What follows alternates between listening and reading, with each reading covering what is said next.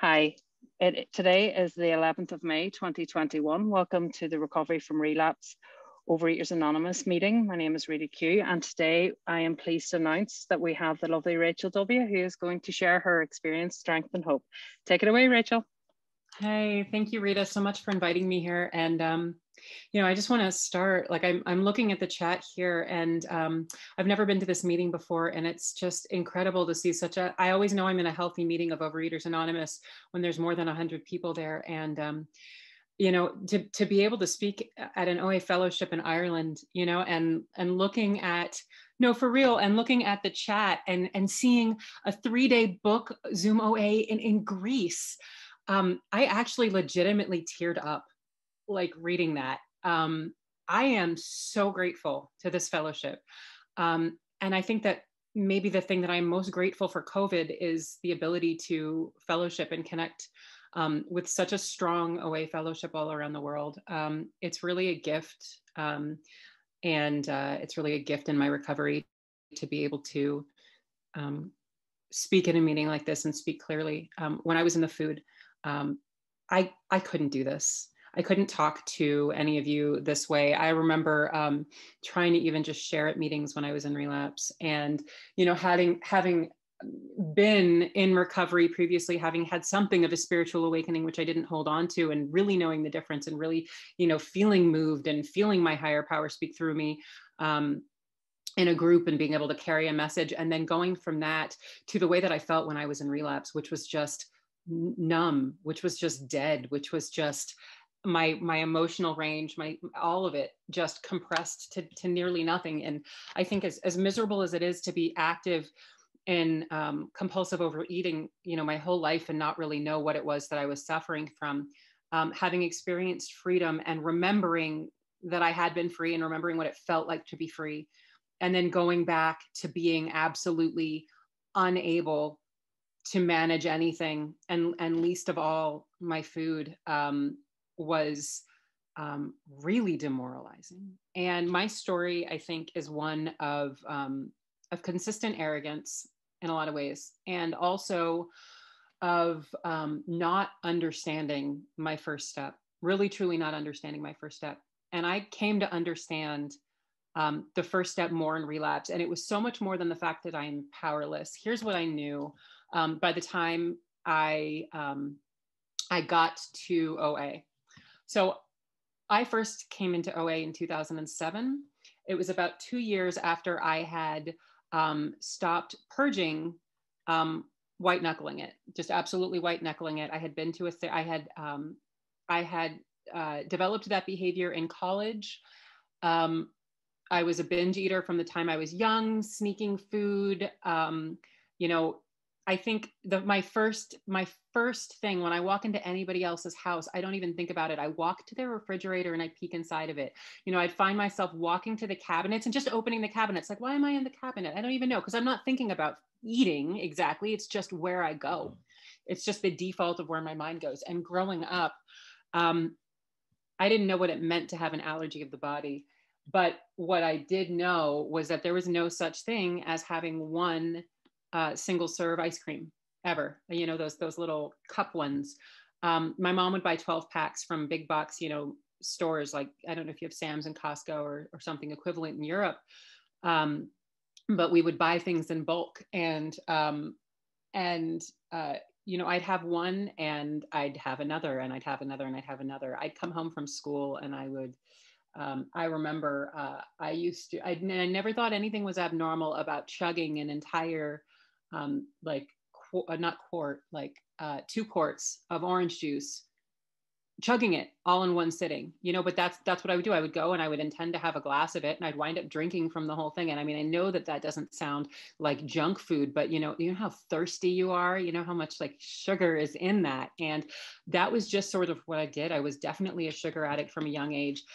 There were pieces about what my body responded to that I didn't learn until I was in relapse, but I always knew that there were some things that I was never going to be able, that I just didn't eat normally, but it didn't occur to me that anything was wrong with that until I started purging in college. I remember being in fourth grade, and in the US we have this pizza buffet place called Cici's, and they're relatively small slices of pizza, but still I was 10 or 11, and I wanted to see how many of them I could eat. I would routinely eat 20 slices of pizza at this buffet until my stomach is just so distended, and that was what I did to feel okay. And I didn't know that was what I was doing. And I was blessed with a pretty good metabolism as a kid. And I also have a movement disorder that causes me to move all the time. So I think that I had a little bit of grace in the sense of my weight, because it was like having isometric,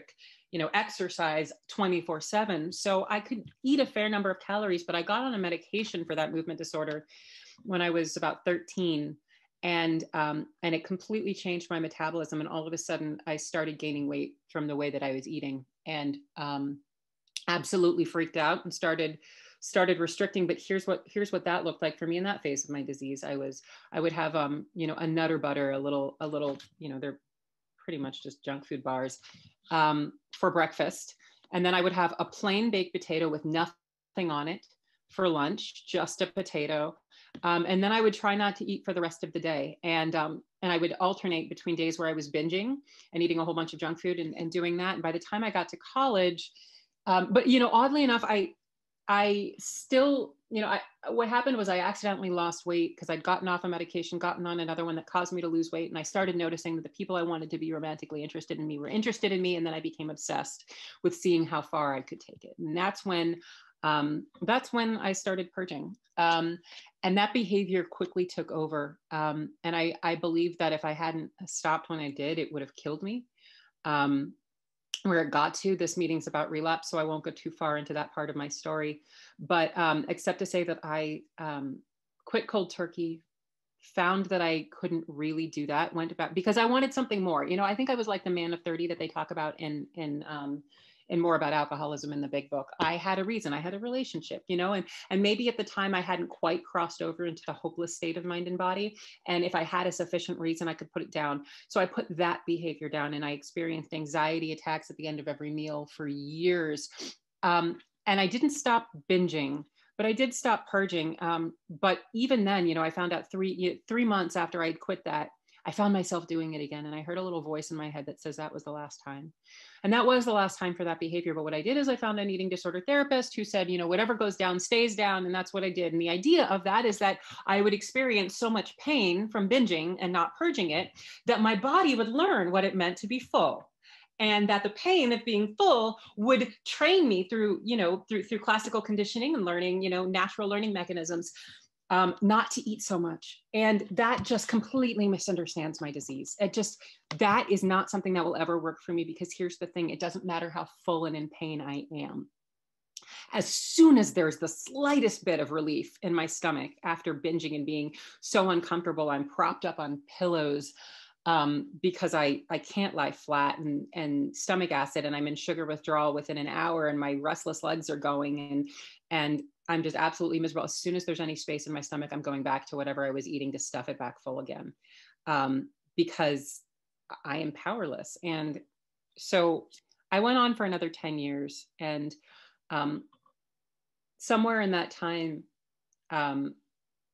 things got more and more unmanageable, but I was able to sort of restrict enough, and my weight, I sort of had some sense of an allergy. Actually, what happened was 2 years later, I wound up in another 12-step fellowship because I was in a relationship with somebody who I judged to need a 12-step fellowship. And the woman I asked to be my sponsor in that program was also in OA. And that's when I discovered OA. And I got just enough from OA in 2007. I two-stepped. I got the concept of a food plan.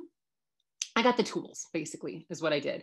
I got the tools. I got a kind of an understanding of the allergy, but not really, just knowing I understood that there were trigger foods. And as long as I avoided my trigger foods, then and had some sort of a meal plan, then I could stay abstinent. And I understood that I needed sort of some spiritual, there was some vague idea about turning my will and my life over which I always thought was kind of a paradox. I didn't understand, like, how can you will your life over? Like, isn't that using your will? And, you know, and so when I would pick up, or when I would, you know, find life getting unmanageable, I would say what I had heard in the rooms of OA, which is I was taking my will back.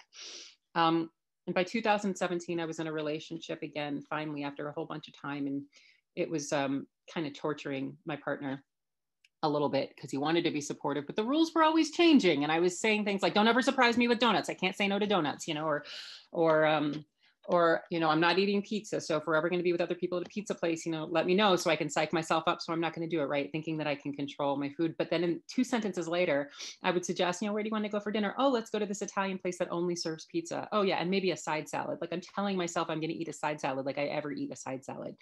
And it was just like the rules kept changing. And you know, he very gently just said, I'd like to be supportive, but I don't know how. And I realized, oh my gosh, I need to go back to OA. And so I went back to OA, and this time I got a sponsor and I started working the steps. And I had a wonderful sponsor who got me started. But unfortunately, the message that I got from her wasn't just the message that I needed for my disease. You know, she told me after my bottom, after my last binge, you know, she said, remember how you feel today. This, you know, take a minute and let the misery of this day sink in with you, because this memory is going to have to last you the rest of your life, so you don't pick up. And what I understand today about me and my disease is I don't have access to memories like that. If I did, I would never pick up again. The problem is that I can't remember that pain with sufficient force when I'm walking to the refrigerator. I can't, and I can't count on that, and I can't rely on that. And I did work the steps with her up until about step 6. And she was one of those people who she used the big book, but the 12 and 12 was more, you know, what she didn't use the big book necessarily as a literal instruction manual. It was more kind of a principles and I didn't follow those directions exactly. And we were stuck in my 6th step because my life was not showing signs of being manageable yet. And I wasn't able to show up yet for the things in my life. And so we took that as a sign that I wasn't entirely willing yet. And I was to stay there until I went on. And fortunately, around that time, I wound up in a place in Cherry Hill, New Jersey, in a big book meeting. And I went to a first step meeting there because really I was going crazy. I was abstinent, fighting the food. You know, I wasn't binging, but I was having 5 bananas in a day, you know, like things were just obviously like not out of order. And my abstinence wasn't very clear the way that it is clear today. And I heard a message about the allergy of the body, truly the allergy of the body and the obsession of the mind.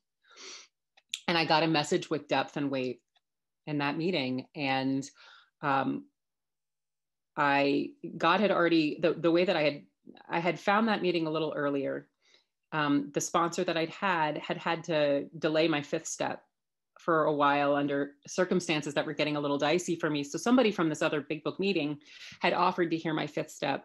And so around the time that I started attending this meeting, I really prayed on it and decided that I really wanted what she had. And so I wound up leaving my first sponsor and going to this other sponsor. And I started working the steps again. And,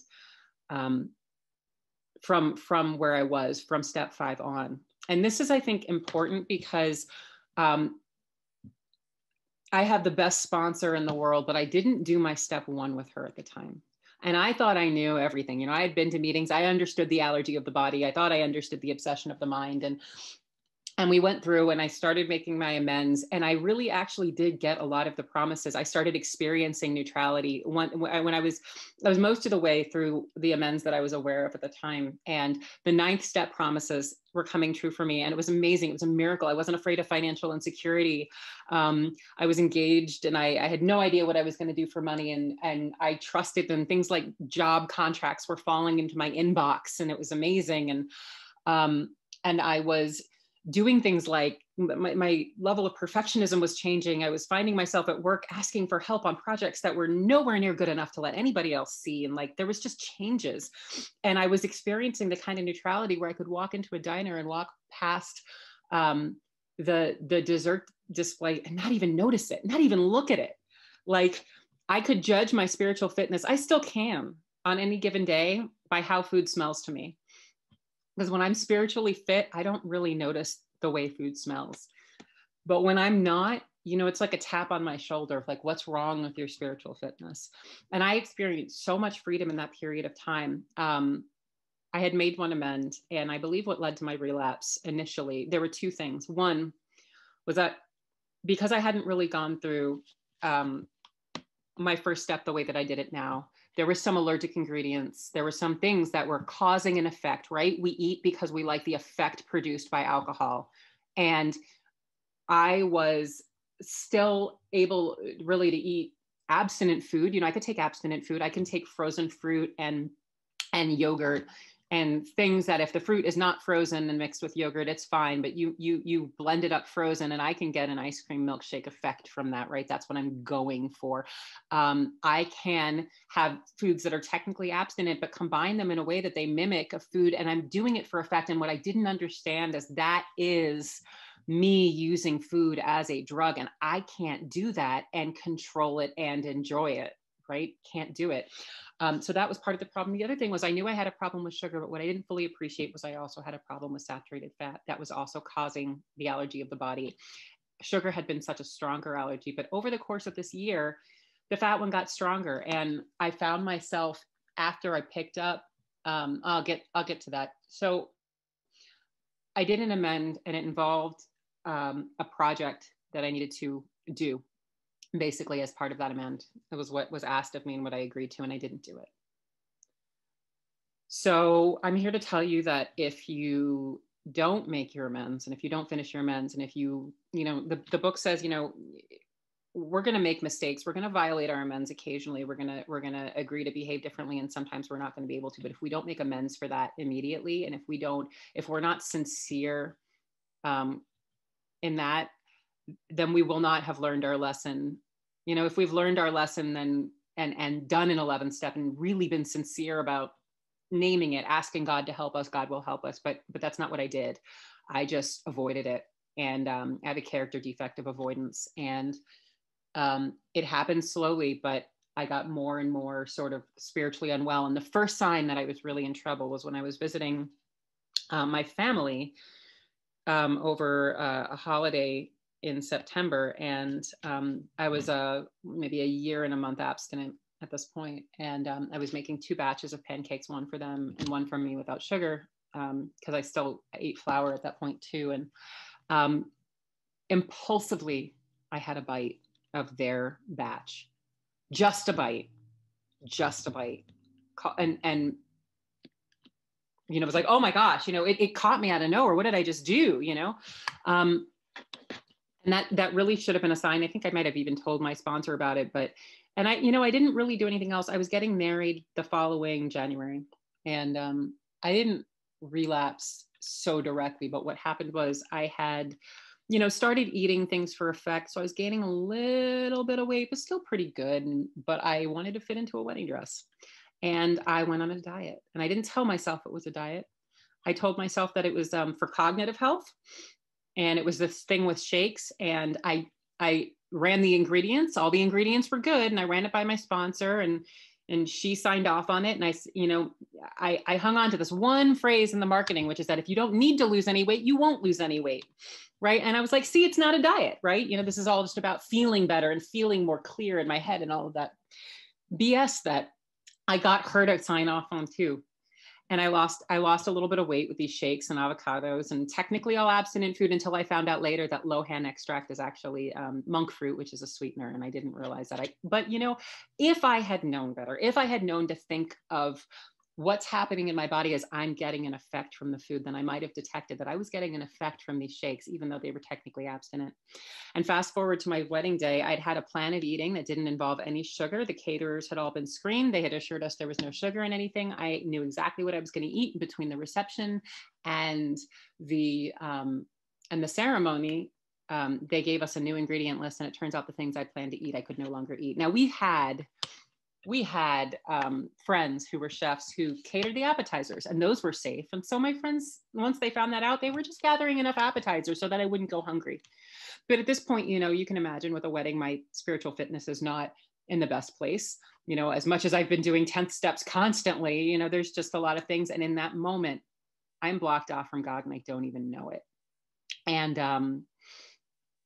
I was sort of in the kitchen in between, you know, we're about to take pictures, and grabbed for a Johnny cake, which is a fried dough and definitely has sugar in the fried dough. It's practically a donut without the glaze, but, you know, I was able to kind of stay somewhat in denial about it. Oh, maybe it's just bread, you know, like, you know, if I don't know it has sugar in it, I can't cause a problem, because I'm still thinking that the allergy only affects me if I willfully know, like, that it can affect me if I don't actually know it has sugar in it. I mean, this is really where my abstinence was at that point in time. That was kind of, you know, don't be a perfectionist. And I thought to myself, I reached for one. And as I was taking a bite, or about to take a bite, just like as my friends who were the caterers said, hey, do you think we should tell her that, you know, there's sugar in that? And the other one was like, no, it's her freaking wedding. Like, no.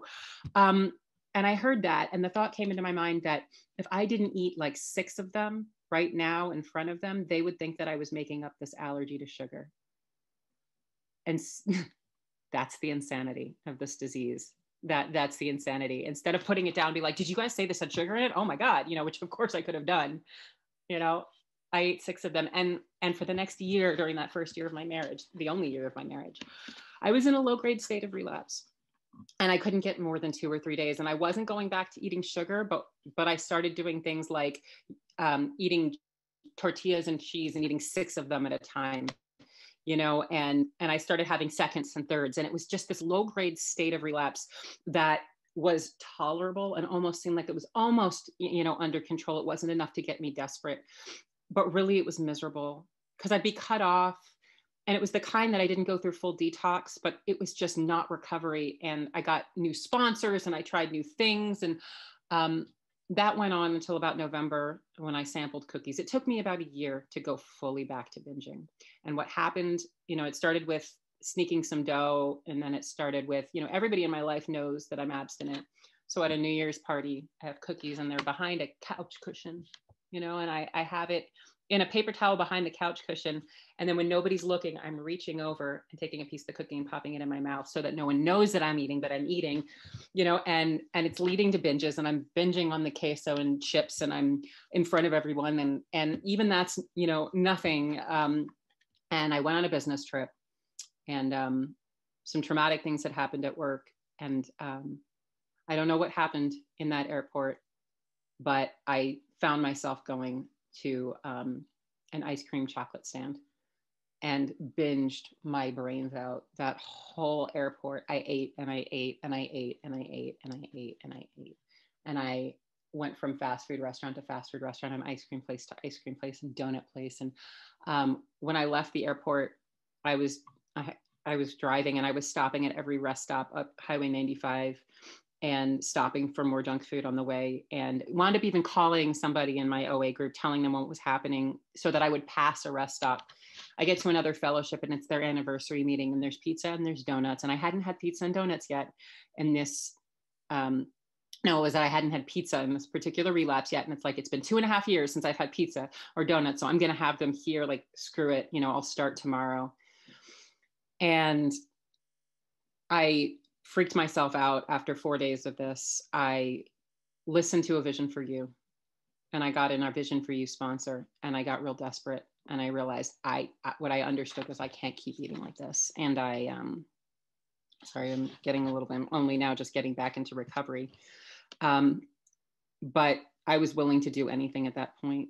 And I was willing to look. And at that point, for the next 3 months, I had 2 months, I had 60 days of abstinence on somebody else's food plan that worked for me. And 4 days after I got home, my husband asked for a divorce, because when I had gotten home from this binge, I had told him, like, I can't keep eating with you like this. I need to be on a meal plan. And that was a deal breaker for him. And it came at such a high cost that was the reason we were separating, because he couldn't live with me eating, but he couldn't live with me without eating either. And we separated, and it was actually a beautiful separation because I wasn't eating. And I was praying, and I was working a program, even though I wasn't getting through the steps. But, you know, being in step 1, you can only do that for so long without picking up. And left the island where we had been living. And from then I would be like, 12 days on and then 3 horrible days off. And every single time I picked up, it got worse and worse. I had never binged the way that I binged in my relapse. It was 2.5 years since I had first gotten abstinent. And there were always parts of people's story I didn't relate to, but oh boy, I related to them after that. And I got increasingly desperate. And finally put it down. And I started working the steps. I had to replace it with action. And I was afraid at this point that I wasn't going to be able to have an experience like I'd had the first time around, because I really had a spiritual awakening at first. I just hadn't finished the steps and I hadn't held on to it. And what I have learned, well, first of all, if anybody's in that position, I did have a new experience, and it started with my third step. I had a really strong third step experience that time around. I had a sponsor. I worked the big book instructions from the beginning. And one of the things that I really had to understand was the mental twist, and the fact that I had always thought that if I was abstinent from my allergic foods and had a food plan, that I could stay out of relapse. As long as I'm just reporting my food to my sponsor and doing that, there's no way I can pick up. And when I am in recovery, picking up is unthinkable. But if I think that I can go days without meditating, if I think that I can go days without sponsoring, without working with others, or I can slack off on my amends, or even be acting in these objectionable ways that I uncover in my fifth step and stay out of relapse, I don't understand the first step. Because all those things are blocking me off from God. And what I understand today is that only this constant seeking of this relationship with a higher power, and it really is so much bigger than the word God. The word God is just so inadequate for me. But this source of power, the source, I have to be seeking it. And I have to be, when I'm uncomfortable, and I get uncomfortable, I've got to be digging into that solution, and one day at a time, directing my will towards connecting with my higher power. I have found freedom. I had a really strong fifth step experience, stronger than any of my other fifth steps in this recovery, because for the first time I was in a situation where I didn't have the answer. I always thought I understood myself so well and psychoanalyzed myself, but I had a grief and a resentment that I couldn't let go of and that I couldn't see clearly. And for the first time, I really, really, really saw something that I had never seen before. And I think that I was able to do that because I had been willing to have a more thorough abstinence than I'd ever had. And we have to be abstinent to work the steps if we're gonna get any effect from the steps. And that's really kind of what I learned. I can't take what I like from these instructions and leave the rest. I've tried it. I tried it a bunch of times. And every time I picked up. And to this day, I am not immune. I could stop working my program. The biggest thing I struggle with is procrastination. And if I take a couple days and get really lost in that fear without working a program because I'm too busy, there is no guarantee that I'm not going to, get invited to speak and next time say, you know what, I can't do that right now because I'm not well. But what I have found is that on a daily basis, I do this, I stay free. And I've gotten a level of freedom that I never had before. I thought that I'd experienced a spiritual awakening, but man, this time around, and really when I started making amends, this was when I really got this power flowing into my life and into these other areas of my life. I'm not just powerless over food. There are so many other things in my life. And what I found is that I can really see where I'm blocked from God by where these things are unmanageable in my life. But when I make amends in those areas and I follow through with those amends, I get power flowing into it. As long as I am not in the food while I'm doing that, I have experienced absolute freedom. And today I understand that part of what being restored to sanity is for me is having the grace to recognize when I'm starting to get an effect off something. I recently gave up sweet potatoes, which were a staple of my recovery in true abstinence. but I was getting sensitized to them. I was starting to get an effect from them, you know. Rachel, my timer cut off. I'm sorry. Oh. I don't know how much time you have left. Oh, okay. Thank you for letting me out. I'll draw this to a close. I'm so sorry. It's okay. You know, sanity is my higher power stepping in to help me be honest with the behaviors and the things that I'm getting an effect from, and a willingness to put it down. Recovery to me is not thinking about food between meals. Recovery to me is having a real sense of clarity of when a food thought pops into my head, and instead of reacting to it, recognizing there's something the matter with my spiritual fitness at the moment, because I don't experience thoughts of food all the time anymore. And so, you know, when the food is really knocking, I really know that there is something that I need to be doing. I need to be doing a 10th step. I need to be working with others. I need to be doing, you know, I need to be growing. This is the other thing is like that I've learned is that, you know, I rested on my spiritual laurels, and that was, you know, I'm walking up a down escalator, and I need my recovery to be progressing faster than my diseases, because where I picked up was not where I left off. Where I picked up was where I would have been had I kept going the entire time at full speed. And I've no doubt I'm the kind of person in relapse that I will gain 11 pounds in 6 days, and that rate will just continue. That's how fast I gain it. That's how much I eat when I'm in relapse. And by the grace of a higher power, I have not returned to that. I don't think about my weight because I don't have to, because when I'm eating abstinently, God takes care of that for me. I lost the weight. I got to a body weight without weighing myself more than once a month. And